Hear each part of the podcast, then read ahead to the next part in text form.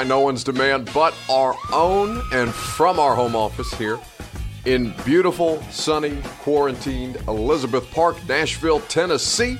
It is the 615 Sessions podcast, powered by Tennessee Tickets, brought to you as always by A to Z Sports and A to Z Sports Nashville.com. So it's been a very, very difficult better part of the week at this point. And certainly a lot has happened since the last time that I got a chance to talk to you guys on Thursday night. We are experiencing a very, very difficult time in the United States of America right now. And so I thought it was important for us to have a very, very nuanced discussion with a lot of people, with a couple people whose perspectives I really think are important to have right now. So today's going to be a conversation about the protests that are taking place in remembrance of George Floyd and police brutality against African Americans in this country, the just deep hurt that we are all experiencing, and how deeply divisive this has become in a way that's honestly heartbreaking to me. I think that you guys are going to enjoy this conversation that we have with Turron Davenport of ESPN.com, Khari Blasingame, the Titans fullback, Steve Cavendish from the Nashville Banner, is going to give us the media perspective on everything that's gone down because our city is hurting right now and our country is hurting right now.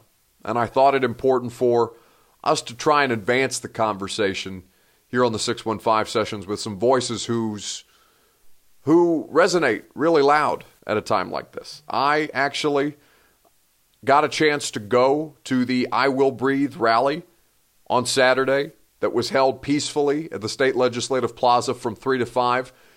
And when I left at about quarter till 5, I felt really good about what we accomplished, what was accomplished there, the messages that were sent, and the people who heard them, the people who showed up to hear them, and that it was all done without any kind of destruction. And then I went home and I turned on the news and I saw Twitter and I saw that things had devolved here in the same way that it had in the rest of the country. And so we're going to talk about these things today, but I couldn't do a conversation like this alone, and I appreciate you all being willing to listen. We'll spend five good minutes at the end of the podcast talking about some major announcements that we'll have in terms of programming around here. Some of you may have already noticed a new show dropped in your feed on Monday. I'll explain a little bit of what that is at the end of the pod. But first, let's get to Turron Davenport and Khari Blasingame.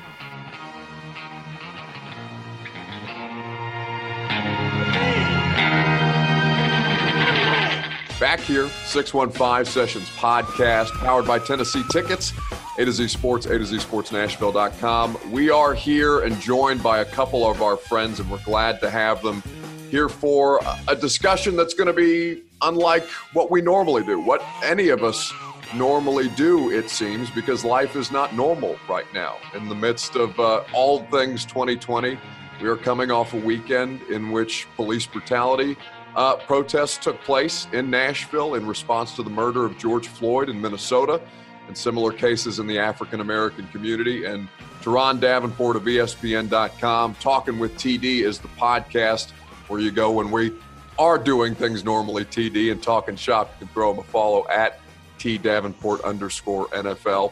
Uh, and Khari Blasingame, Titans fullback at KB underscore two three is where you find him, my friend. Welcome back to the show, both of you guys. Appreciate it. Thank you. Thank you. So let's let's start from the top, I guess, from from our perspectives. Everything over the course of last week with the uh, the life uh, lost of George Floyd, the consequent, however long it took, arrest of the officer um, who committed the crime, and we've seen so many racial tensions at this point, guys, just kind of overflow in a way that people have been predicting for a long time, certainly in in communities who are aware of this kind of stuff happening happening normally. And I guess just to start things off how did you how did you guys consume the news when it happened and how have you consumed the events of the past 48 to 72 hours at this point Turron, I'm gonna defer to you. I'm gonna let you go first. Not a problem. Well, for me, I saw the video on social media, right? And it's actually, you know, social media has become the source for a lot of news. Um, I'll be honest with you, when I saw it, I, I watched it and it brought tears to my eyes just to think that this is something that, that still happens. And, um, you know, honestly, it's, it's unfortunate that the very people who are supposed to serve and protect us and, and make sure that that everything is safe in this case inflicted violence and ultimately murder. So i mean that's those were the first things i thought of. It brought me back to experiences that i had when i was younger. Um, and it, it's it's just something that that we have to figure out how to to to keep this from continuing to happen and how to deal with with these things and have very swift and, and severe consequences for it. So those are the things that I thought of. And the thing that we have to remember is it's not just George Floyd, right? Uh, just you have Breonna Taylor. I, I mean, how can you explain that situation? How can you explain Ahmaud Arbery, what happened to him? And uh, it, it, these are things that uh, it's infuriating. And I, I think for me, seeing that, I wondered if that was going to be the breaking point. And it's almost like I think that is the breaking point for for this country, and, and people are outraged. Yeah, I mean, for me, I didn't even watch. I didn't even watch the video. Uh, sometimes with things like that, I don't. I don't consume the videos right when they right when they come out. Oh, I, I did. One could hardly blame you. Yeah, you know, I did see the pictures and I read stories, so I consumed it in that way. But I mean, I'm right on with with Turron, man. Uh, it's the same thing that's been happening uh, for decades, and it's just, I mean, seeing seeing these things happen over and over again, you lack faith that there's going to be anything that happens to the perpetrators of this violence. Because in my opinion, the system is is is broken. It's not operating the way that we expect it to for for individuals who desire to protect and serve.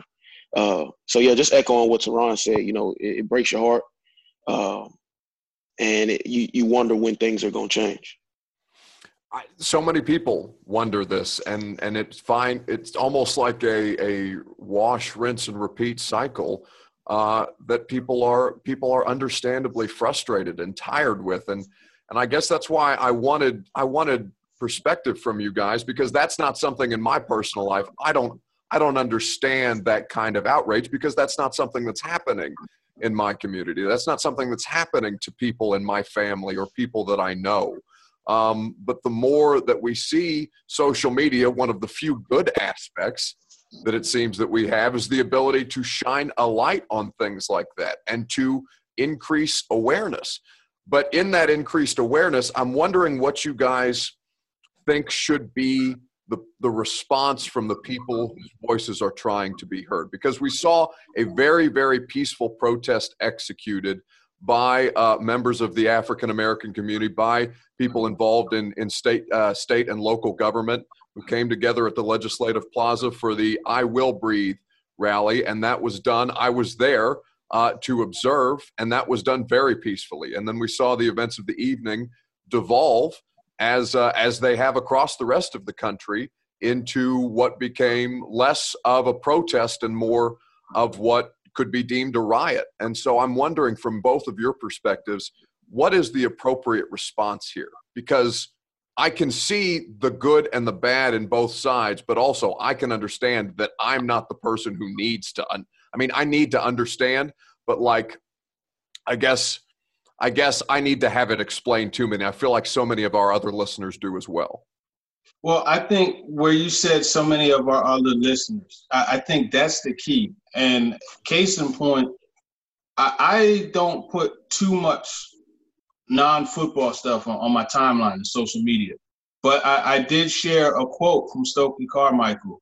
And I did mention how, because I knew that the response will partly be, well, what about Chicago?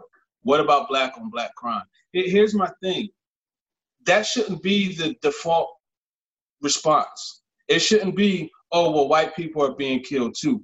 In, in what way is is that a proper way to respond? So for me, first and foremost, I think those who aren't suffering from this systematic uh, oppression from from the racism that that we go through on a daily basis, I think the first thing to do is listen. And another thing is if you're someone that I'm willing to discuss this with, that means I trust you, right? And, and in that trust, you, you need to recognize that you're being trusted. And the first thing that you have to do is, is try to develop understanding because you can't have empathy if you don't have understanding. So that I think first and foremost is, is where we have to start. There's too many times where, well, what about black on black crime? Or what about this? You know, um, if someone says that they're a cancer victim, right? And, you know, if someone says that they've been diagnosed with breast cancer, we don't go to them and say, well, you know what? A lot of people have pancreatic cancer also.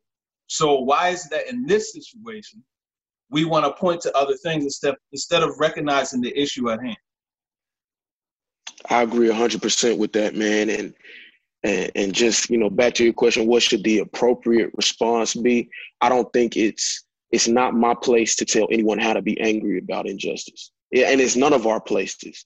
You know, uh, again, with the rioting and, and the looting, things like that, I'm not gonna I'm not gonna condemn people who uh, you know take place in that because like I said, I can't tell anybody how to be angry, but I'm angry, but I'm not gonna condone it either. Uh, but I because I do because I do understand that uh, I mean this is built up over years and years. I was I was uh, maybe it was middle school or high school. I can't even remember when I first remember, uh, you know, Trayvon Martin and, and taking in that situation.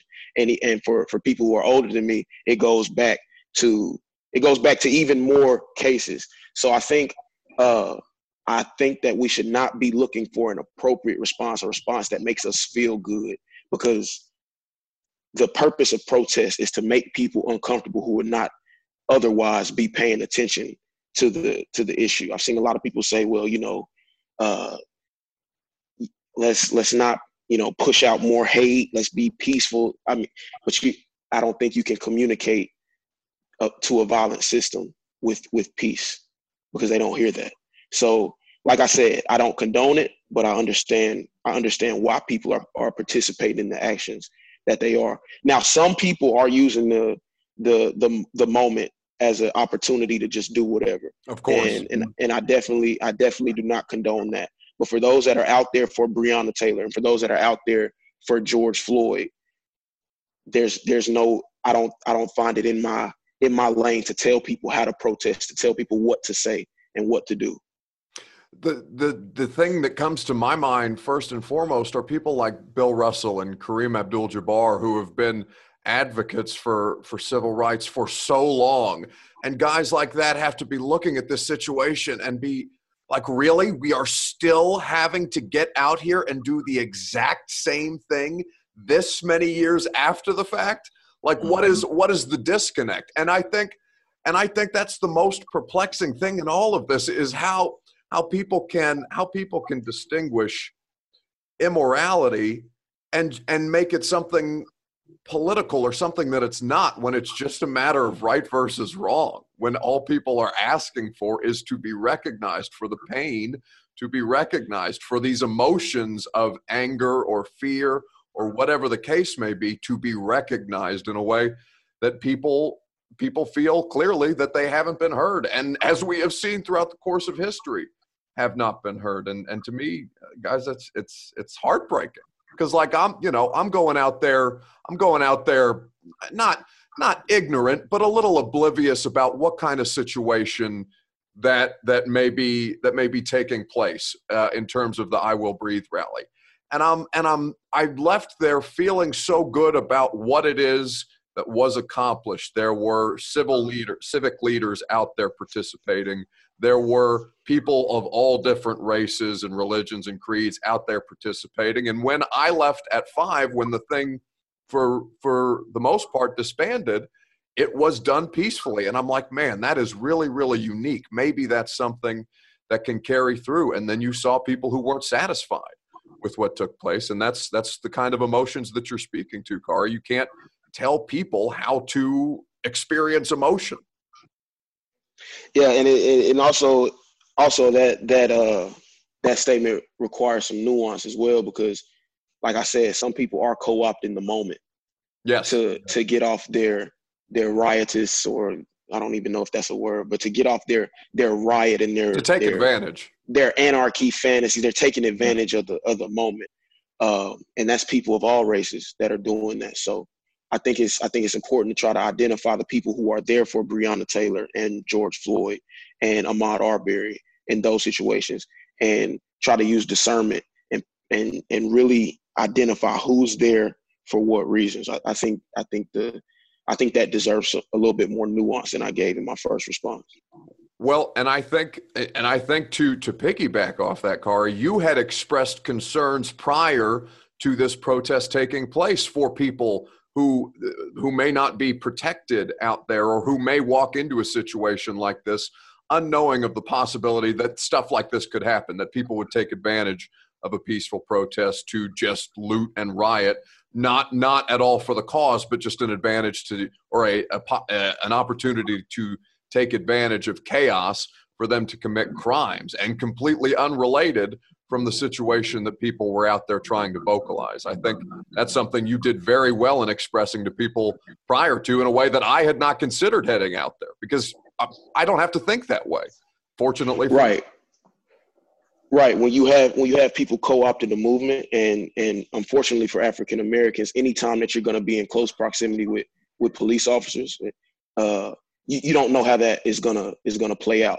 So uh, so with so with that with seeing that you know these organizations were putting uh, flyers out about having a march and uh, watching marches and protests across the country be co-opted by people who may not be there for Breonna Taylor for George Floyd, for Ahmaud Arbery, uh, it, it, gives me a little bit of pause because anytime you come into contact with police officers or officers of the state, you don't know how that's gonna how that's gonna uh, happen. And we see all over the country as well that even when people are protesting peacefully in the streets, uh, they're still met with violence from police officers, not just from outside riders and, and looters. So that that was a concern as well. That even though you may go and intend to be peaceful, you may be incited to violence by people who are not there for the right reasons, and also by officers and members of the, the police force, which unfortunately it's not all of them, but it happens. So I, I, I had some concerns for people who were going to go be a part of, of that because when you do have people who might not be out there with your agenda with your agenda in mind that are setting fire and breaking windows when it comes time to di- differentiate who's who the police officers the police officer is going to grab who they see and more times than not, if African Americans are out there protesting, they may be the ones getting grabbed and not, uh, or if anybody is out there peacefully protesting, they might be the ones getting grabbed and getting roughed up, whereas the people who are actually doing the damage are, you know, getting off scot free and don't have to deal with any of the consequences. That's not always the case, but I just had to. I had some concerns with the safety of people going out and putting themselves in the in the situation that you know it's a hot situation right now. So that's that's what I wanted to articulate with those posts that you're talking about from Twitter. And Khari uh, makes a good point because I, I, wanted to go to the to the rally. You know, my 14 year old daughter, she wanted to go to the rally, but I, I didn't allow it to happen. Now, my 21 year old, she's 21. She is legally an adult, and she went to the to the rally. Um, but it, it's it's unfortunate that a great cause like this, you have to be concerned for your well-being when supporting a great cause like that. So I, I, I am in agreement with what Khari said. But I, I appreciate you going to, to that rally. And these are the type of things that I feel needs to happen where as it goes back to what I said, developing understanding so that way you could also have empathy it's the only way that that we can advance the conversation. If people just go and even if for whatever reason you can find some cause to be in disagreement with what was taking place out there what harm does it do you to just go and to listen to what's being said? And then at least help formulate your opinions from there. Not not rush to not rush to a cause that you don't understand that people who uh, that may be ignorant of, that people who are not watching the news or are disconnected from social media are ignorant of and get caught up in their own trains of thought. And I understand that not everybody is paying as close attention to the news as they should be because people don't, you know, I mean, people have lives and but that and and things and responsibilities and obligations that pull them away from being totally consumed by this kind of thing but the more the more discussion that can be had from it. And it's why i really appreciate you guys being willing to come on here and talk with me about it because honestly i didn't know how to have this conversation. And there was no way to it would be it would be morally wrong to ignore what's taking place in our country despite that despite our our involvement the three of us respectively in sports and what it is our lane is if that's how you want to define it I don't think it should be defined that way. I think this is an important platform to be able to have these conversations and to hear everybody's perspective on it so people can grow from it. Yeah, and, and it is an important platform because for me and for a lot of other sports, it reflects life. And that being said, you, you look at like my, my post on, on, on social media yesterday about the uh, the Tulsa massacre. A lot of people don't know about that. I do. So there's a lot of history out there that no one knows about. Case in point, if you look at Tom Arsenault, now this is this is a, a, a slave born in, in Virginia, and he was the first documented case of what we see now. Whereas you have black athletes using sports as a way to get out of their tough situation. Tom Arsenault went to to England and he eventually challenged the, Eng- the English champ in boxing. Most people don't know about that. Most people right here, where in the South, where there's so much interest in the Kentucky Derby, most people don't know that Oliver Lewis, a black man, won the first Kentucky Derby. Most people know nothing about Isaac Murphy, who was a three-time Kentucky Derby winner. Most people don't know about that. So just like history outside of sports, history within sports is being hidden. And those things are frustrating too, along with the things that, that we go through. These are our forms uh, of the, a lot of people don't know about the jockey syndrome, right? Research it. I'm not going to get in a dissertation about it, but research the jockey syndrome. And you'll see how that relates to sports and then into real life.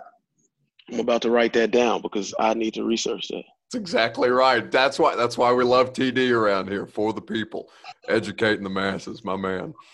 I, I I guess I guess when I when I look at what I want to come out of the, the conversations that we're having here and the conversations around all of this that each of us are having across the platforms that we're able to have it on, how can what can we do from here? How can maybe even if even if it is sports as the platform as we're discussing as we're seeing so many athletes such as yourself Khari and so many athletes across different sports utilize the platform to be able to draw attention um, from people who would not otherwise pay attention to things like this how can we as a sports community i guess collectively help us to heal? Or is or is that too superficial is it something that's deeper than that? Because I, I honestly, I ask because I don't have the answer.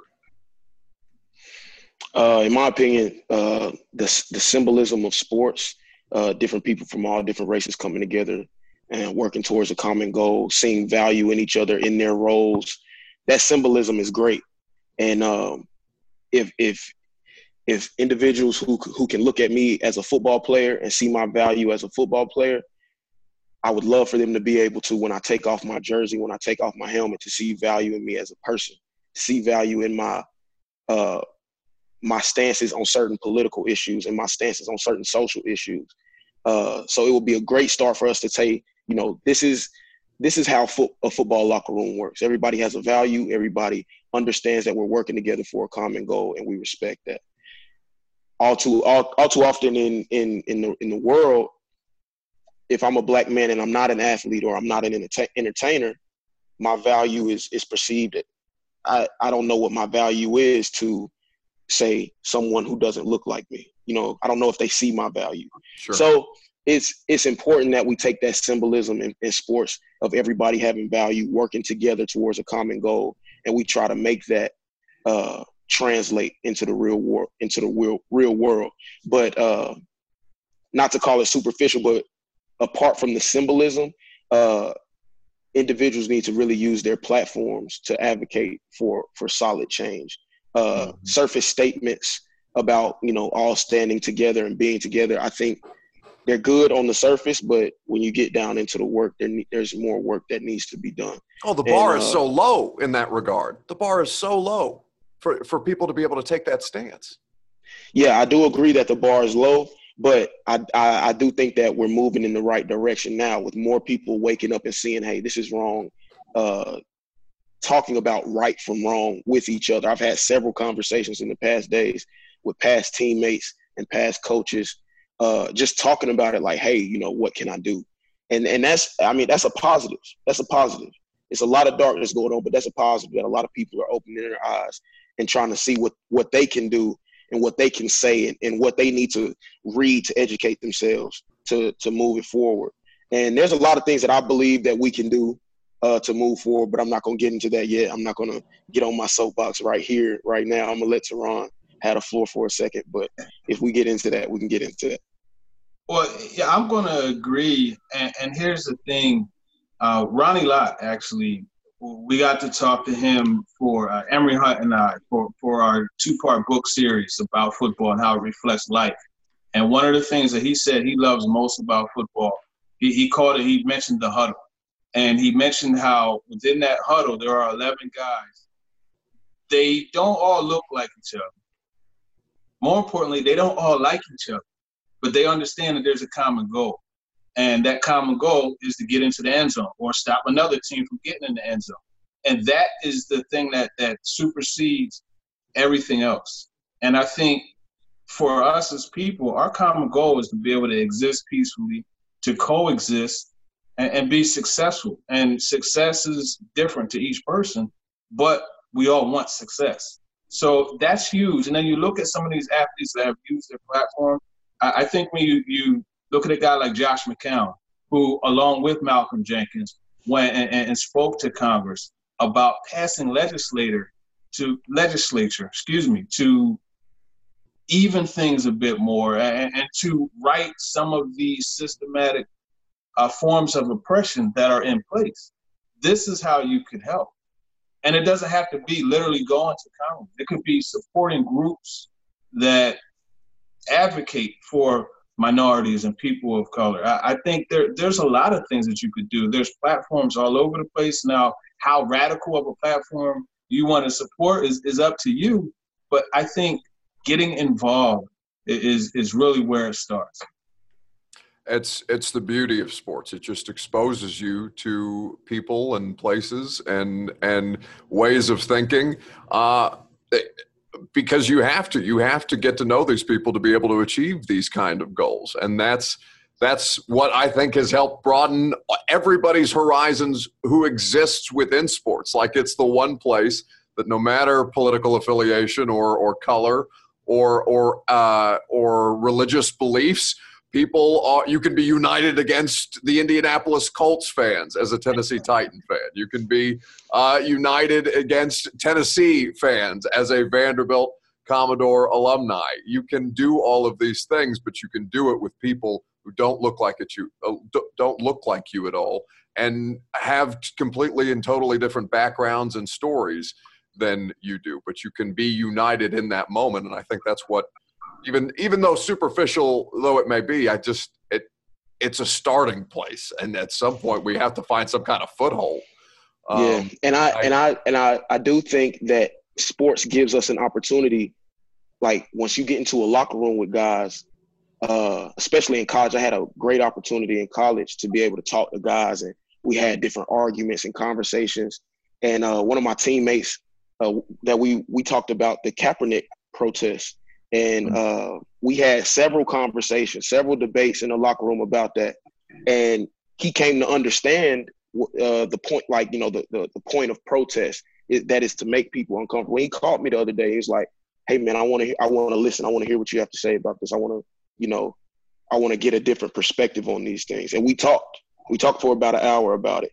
And I think that's that's another way that we can take from from sports. It just kind of clicked, so I wanted to say it. But in in that locker room, you can't run from it. You know, in, in everyday life, you can get into your home, you can choose what to look at on social media, you can choose to not look at the news or to look at it. In sports, you have to. You have to tackle problems that you have with people or or differences. You have to tackle it head on if you want to be a good team. The best teams that I've been on, we had those hard conversations. And they're not always sweet. They're not always feel good, lovey dovey, and fluffy. But at the end of the day, there's a mutual respect for your teammates. And again, if that can translate into into real world and, and if sports can really be a microcosm of the real world, then we can move forward if things like that happen that happen in locker rooms. Uh, the the the symbolism uh, to to bring back up what Colin Kaepernick initially started protesting for, and then we find ourselves here unfortunately talking about another knee is i mean it is unbelievable how things have unfortunately come full circle in that way but. Can i add something about colin kaepernick also? That a, lot of people don't realize but when they started um, singing god bless america he he he stood for that. And he said he stood for that because he loves america you know? So it's just unfortunate that a person who took a knee, he respected the flag. He took the knee, but he's looked upon as someone who is anti-American.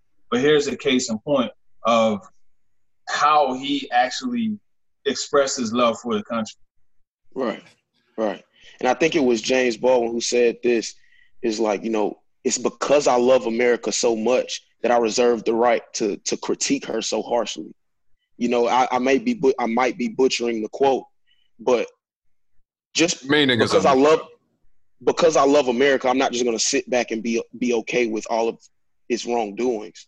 Because right. I love America and because I'm a uh, because I love being an American citizen, I'm going to push to make things much better than they already are. And I think I think that is kind of what I get from what you just said. You know, he loves America and he wants to make it better for everybody that's in America. So, yeah, I hate to. I'm, I'm gonna try not to get on my soapbox too much, man. No, boss man, you're here because we appreciate your voice in all of this, uh, truly, and uh, and it's it's a shame that I that we're running out of time here in our in our virtual meeting room because I feel like this conversation could go on uh, forever, but I and unfortunately forever it seems uh, a conversation that we continue to have, and hopefully one that we will that we will continue to progress. Turron Davenport of ESPN.com, excellent Titans reporter for the NFL Nation. You can get him at T Davenport underscore NFL. And for some good football talk, you got the Talking with TD podcast. Rate, review, and subscribe wherever it is that you get my man's podcast. Khari Blasingame, Titans fullback at KB underscore two three is where you follow him for all of these important messages and just the general musings of Khari Blasingame. He's an interesting guy. You should throw him a follow. Boys, I appreciate the time here today and, uh, and thank you for the conversation. No problem. Thank you. Thanks for having me, man.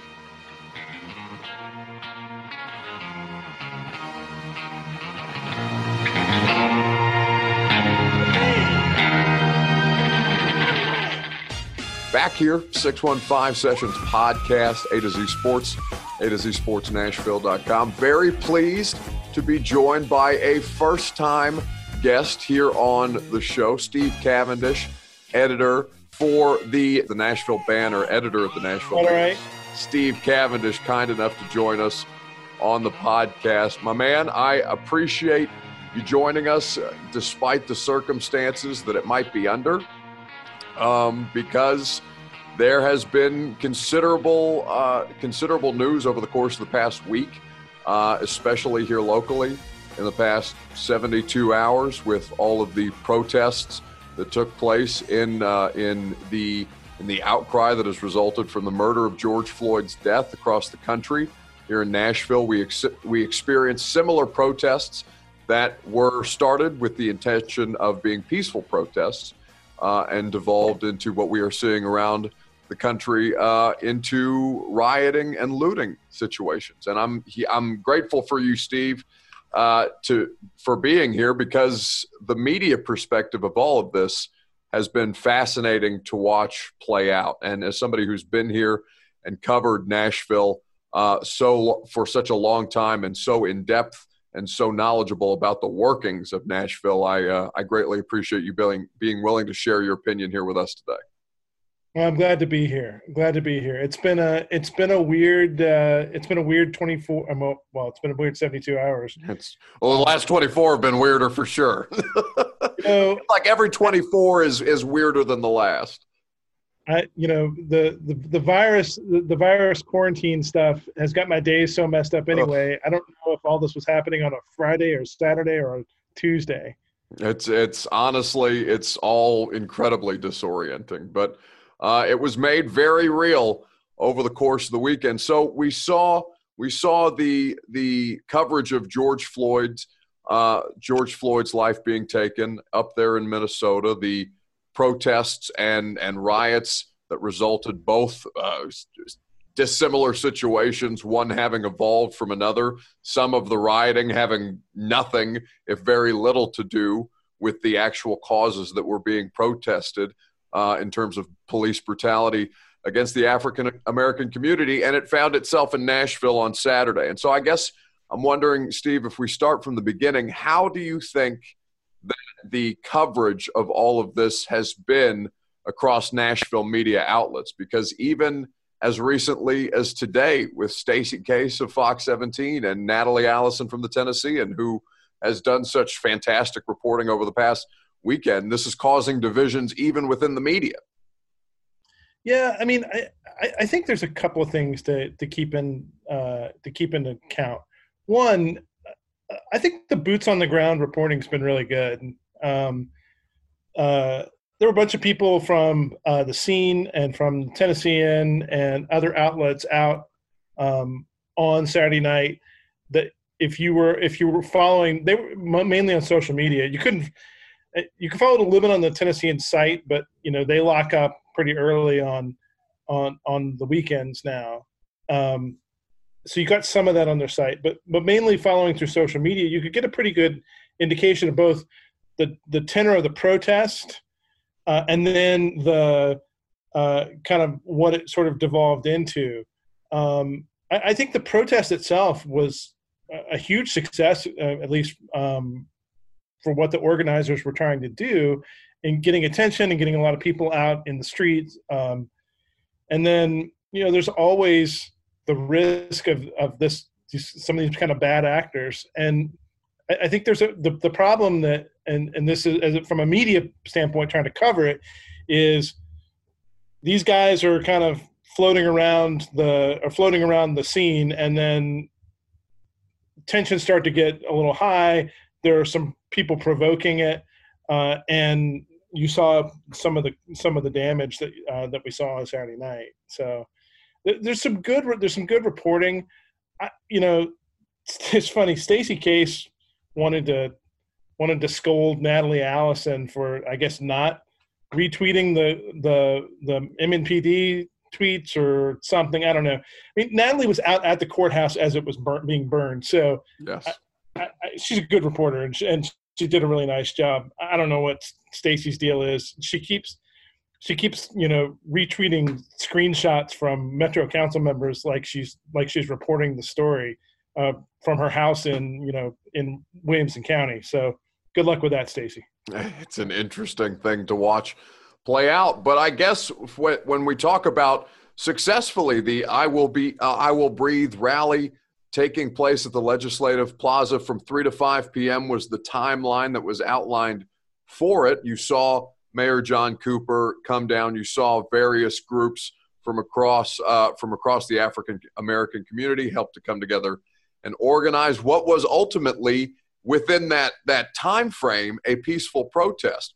I actually went down myself just to kind of observe. I've never been to anything like that before, and I thought it would be I thought it would be unique, and given what what is happening around the rest of the country, from from a from an outsider's perspective, just to kind of observe. everything that went down. And I left at about quarter till five feeling very good about what was accomplished there. And then I come home and I see as as we're discussing all of the reporting on social media and how how just how rapidly it turned. I'm wondering, Steve, what you thought of the way that it was handled uh, from from the city's perspective, and and how things kind of came to pass. Well, I, I think the city's I think the city's response was actually not bad. Uh, the the metro the metro cops have been loath to it, engage these uh, these sort of protests. There have been a couple of hot points over the last couple of years, particularly with uh, in, in, the case of some cop shootings uh, and protests that followed that. And I think they've they've they've been good about not reacting here, and I think they're sensitive to that. Uh, there's a there's a trial that's going to. I mean, I, it, the trial date's been pushed back, uh, but the Delke trial uh, of uh, of a Metro cop who shot a kid in the back uh, is coming up this summer, and I think that's in the back of their minds is that is that they have to conduct themselves at, at, at a really high level here because they're about to be on trial for, or at least this officer is about to be on trial for his actions, and I don't think they want the community to blow up because that that case is still really raw, right? Um, uh, particularly within the African American community in Nashville. So you always have this the, the, the situation with these bad actors though and it, it's clear that you know guys were coming in just looking to incite mayhem uh, and i don't know what their background is uh, the thing that the thing that's bad uh, and this is some of what stacy was amplifying that's just kind of dumb is kind of labeling these these folks as either antifa or white supremacists or whatever else. We when we don't actually know i mean and as the media i, I think uh, has done a pretty good job of not trying to label somebody's actions within this thing uh, as one way or the other. Up in minnesota i think the the, the minnesota governor had come out and said hey uh, we have intelligence reports that there were white supremacists who were like trying to burn black parts of the city uh, under the guise of protest I don't know that any of that was happening here. The guy who was arrested for for for throwing the um, for throwing the fire into the courthouse, you know, had a, a, a pretty long record. Uh, so it's, it's I think it's clear he was local and maybe just you know, you know maybe just kind of an idiot.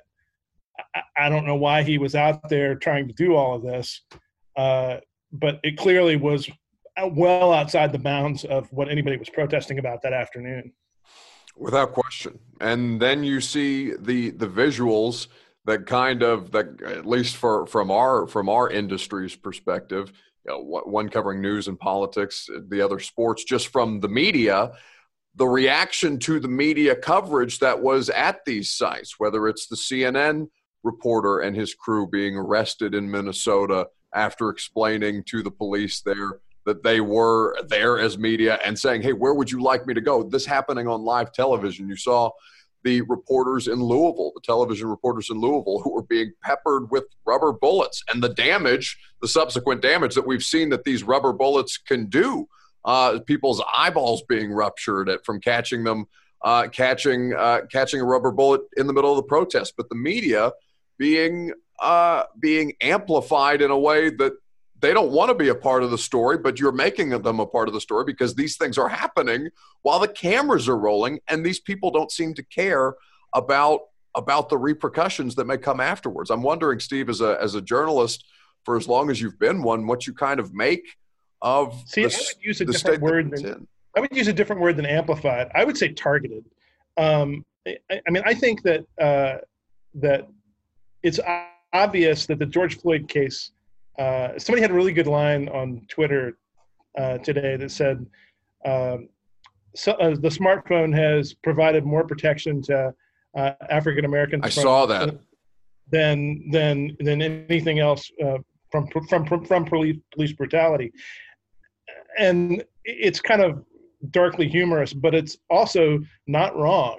Yeah. Uh, and I think that there, I think there's some bad actors within law enforcement who don't like coverage there and have seen you know have seen coverage of them being forceful and you know turned you know turned those pepper those pepper guns uh, on like like the reporter up in Louisville, you know, and just taking a you know taking a whack at her when it's clear person has a microphone in hand, they're being you know they're on camera, there's their lights on. This is not you know this is not somebody with a cell phone. Uh, and I think they don't. I think there's some folks within law enforcement that don't appreciate the scrutiny. Uh, it, it's and that's why the job is important. That's why it's important to have independent actors there uh, monitoring these things. And and we saw, I mean, certainly we saw just how much. I don't know. It's it's it's just such an important way to shine a light on some of this stuff that so, you know people who who would choose to be willfully ignorant cannot ignore. You have to acknowledge the situations that are taking place.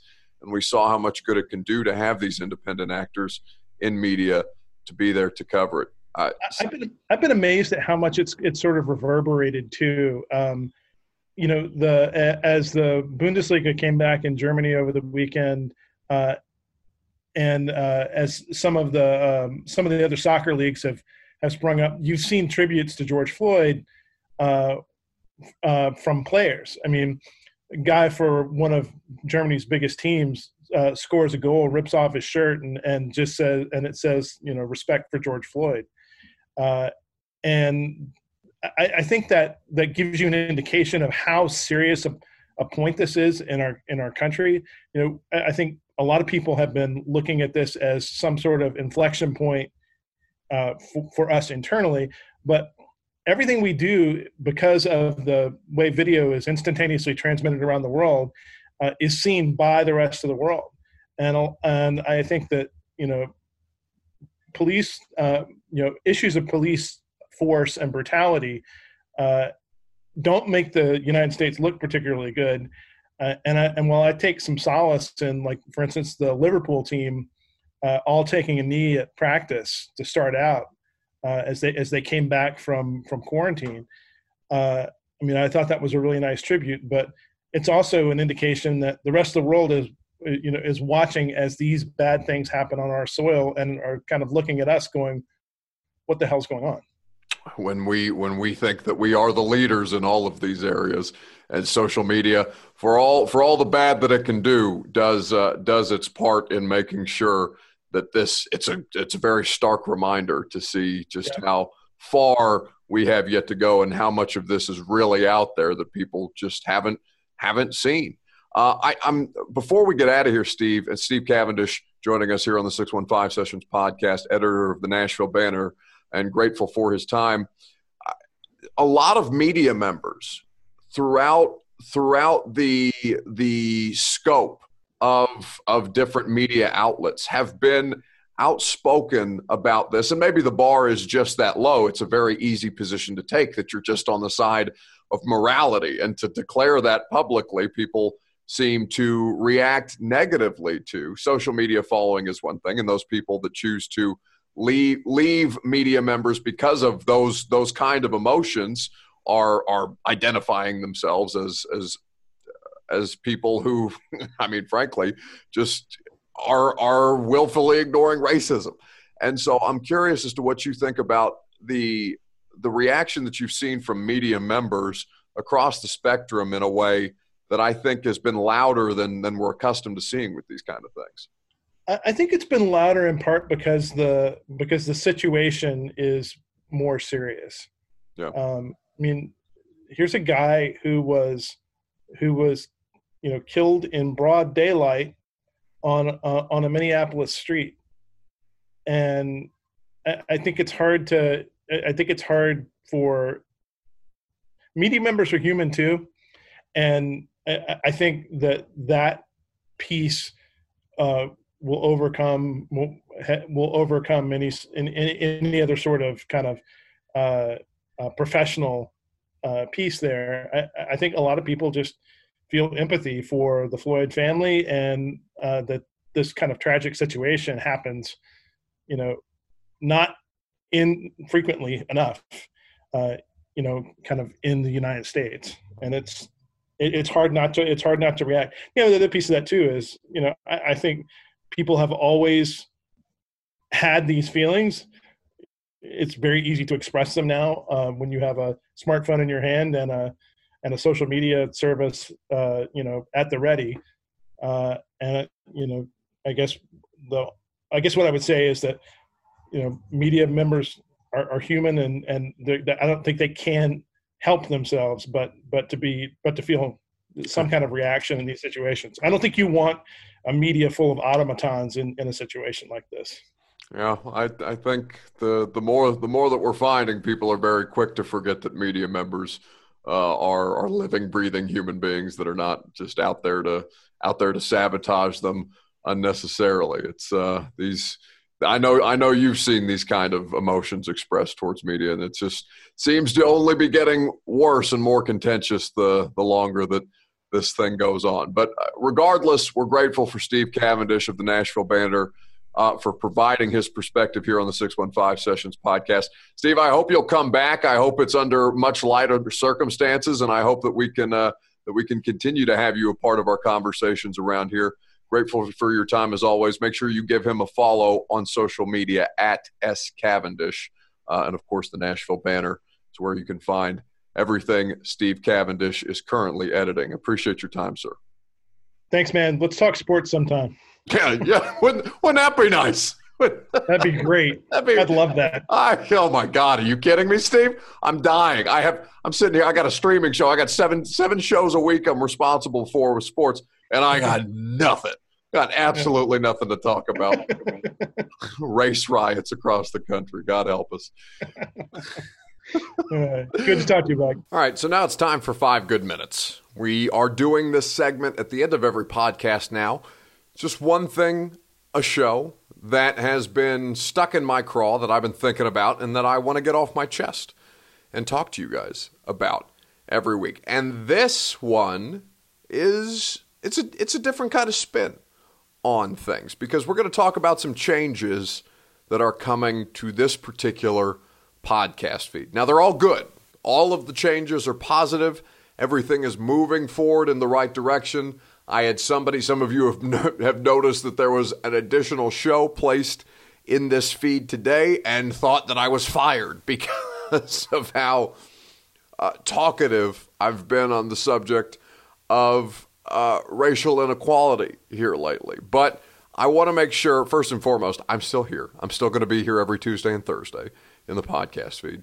This, the primetime show continues Sunday to Thursday night, 8 p.m. Austin and Zach have been great about allowing me to speak what's on my mind in regards to all of this stuff. And I think that helps create necessary and important conversation and sets a really, really good precedent for what it is that we do around here. But I'm, I'm a little emotional about these changes that are ma- being made because this will now be where the A to Z Sports Podcast Network exists. Every Monday, you will get a new episode of what you heard yesterday if you are hearing this on Tuesday or thereafter. What you heard on Monday was Charlie Burris and Zach Reagan, who host our Big Orange podcast. They will be talking balls with you in this feed every Monday.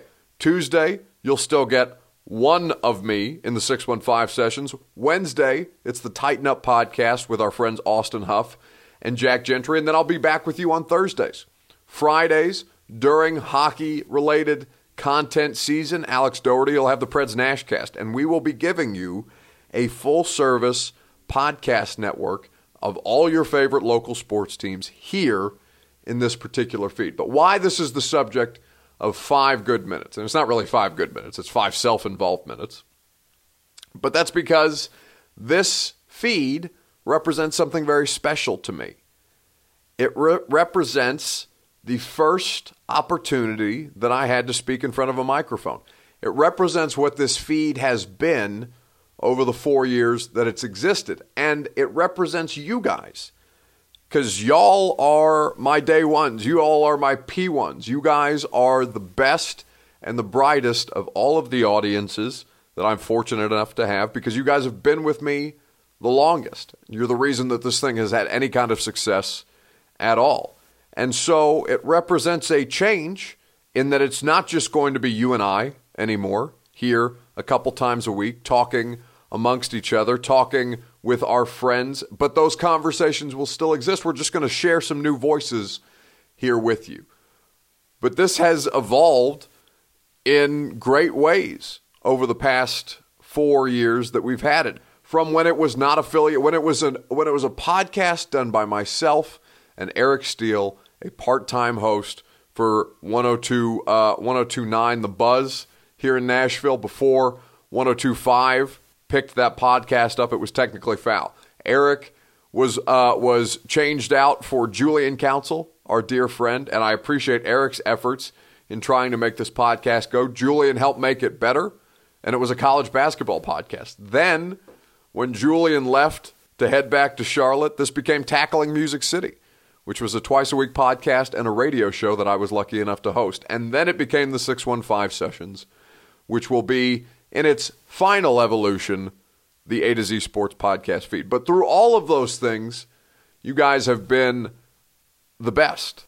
And I just wanted to spend our five good minutes together here on this Tuesday, thanking you for everything that you have done to allow this to succeed independently through each change that it has been through, because you guys have been there from the jump.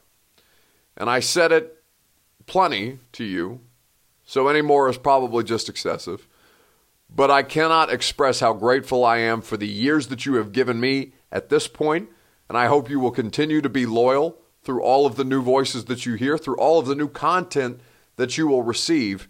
And I'm grateful to you for continuing to support what we're doing here on the A to Z Sports Podcast Network. So make sure that you're kind to the guys. The guys, I have instructed them to be kind to you because you all are the reason that I am allowed to be here. And I am eternally grateful for it.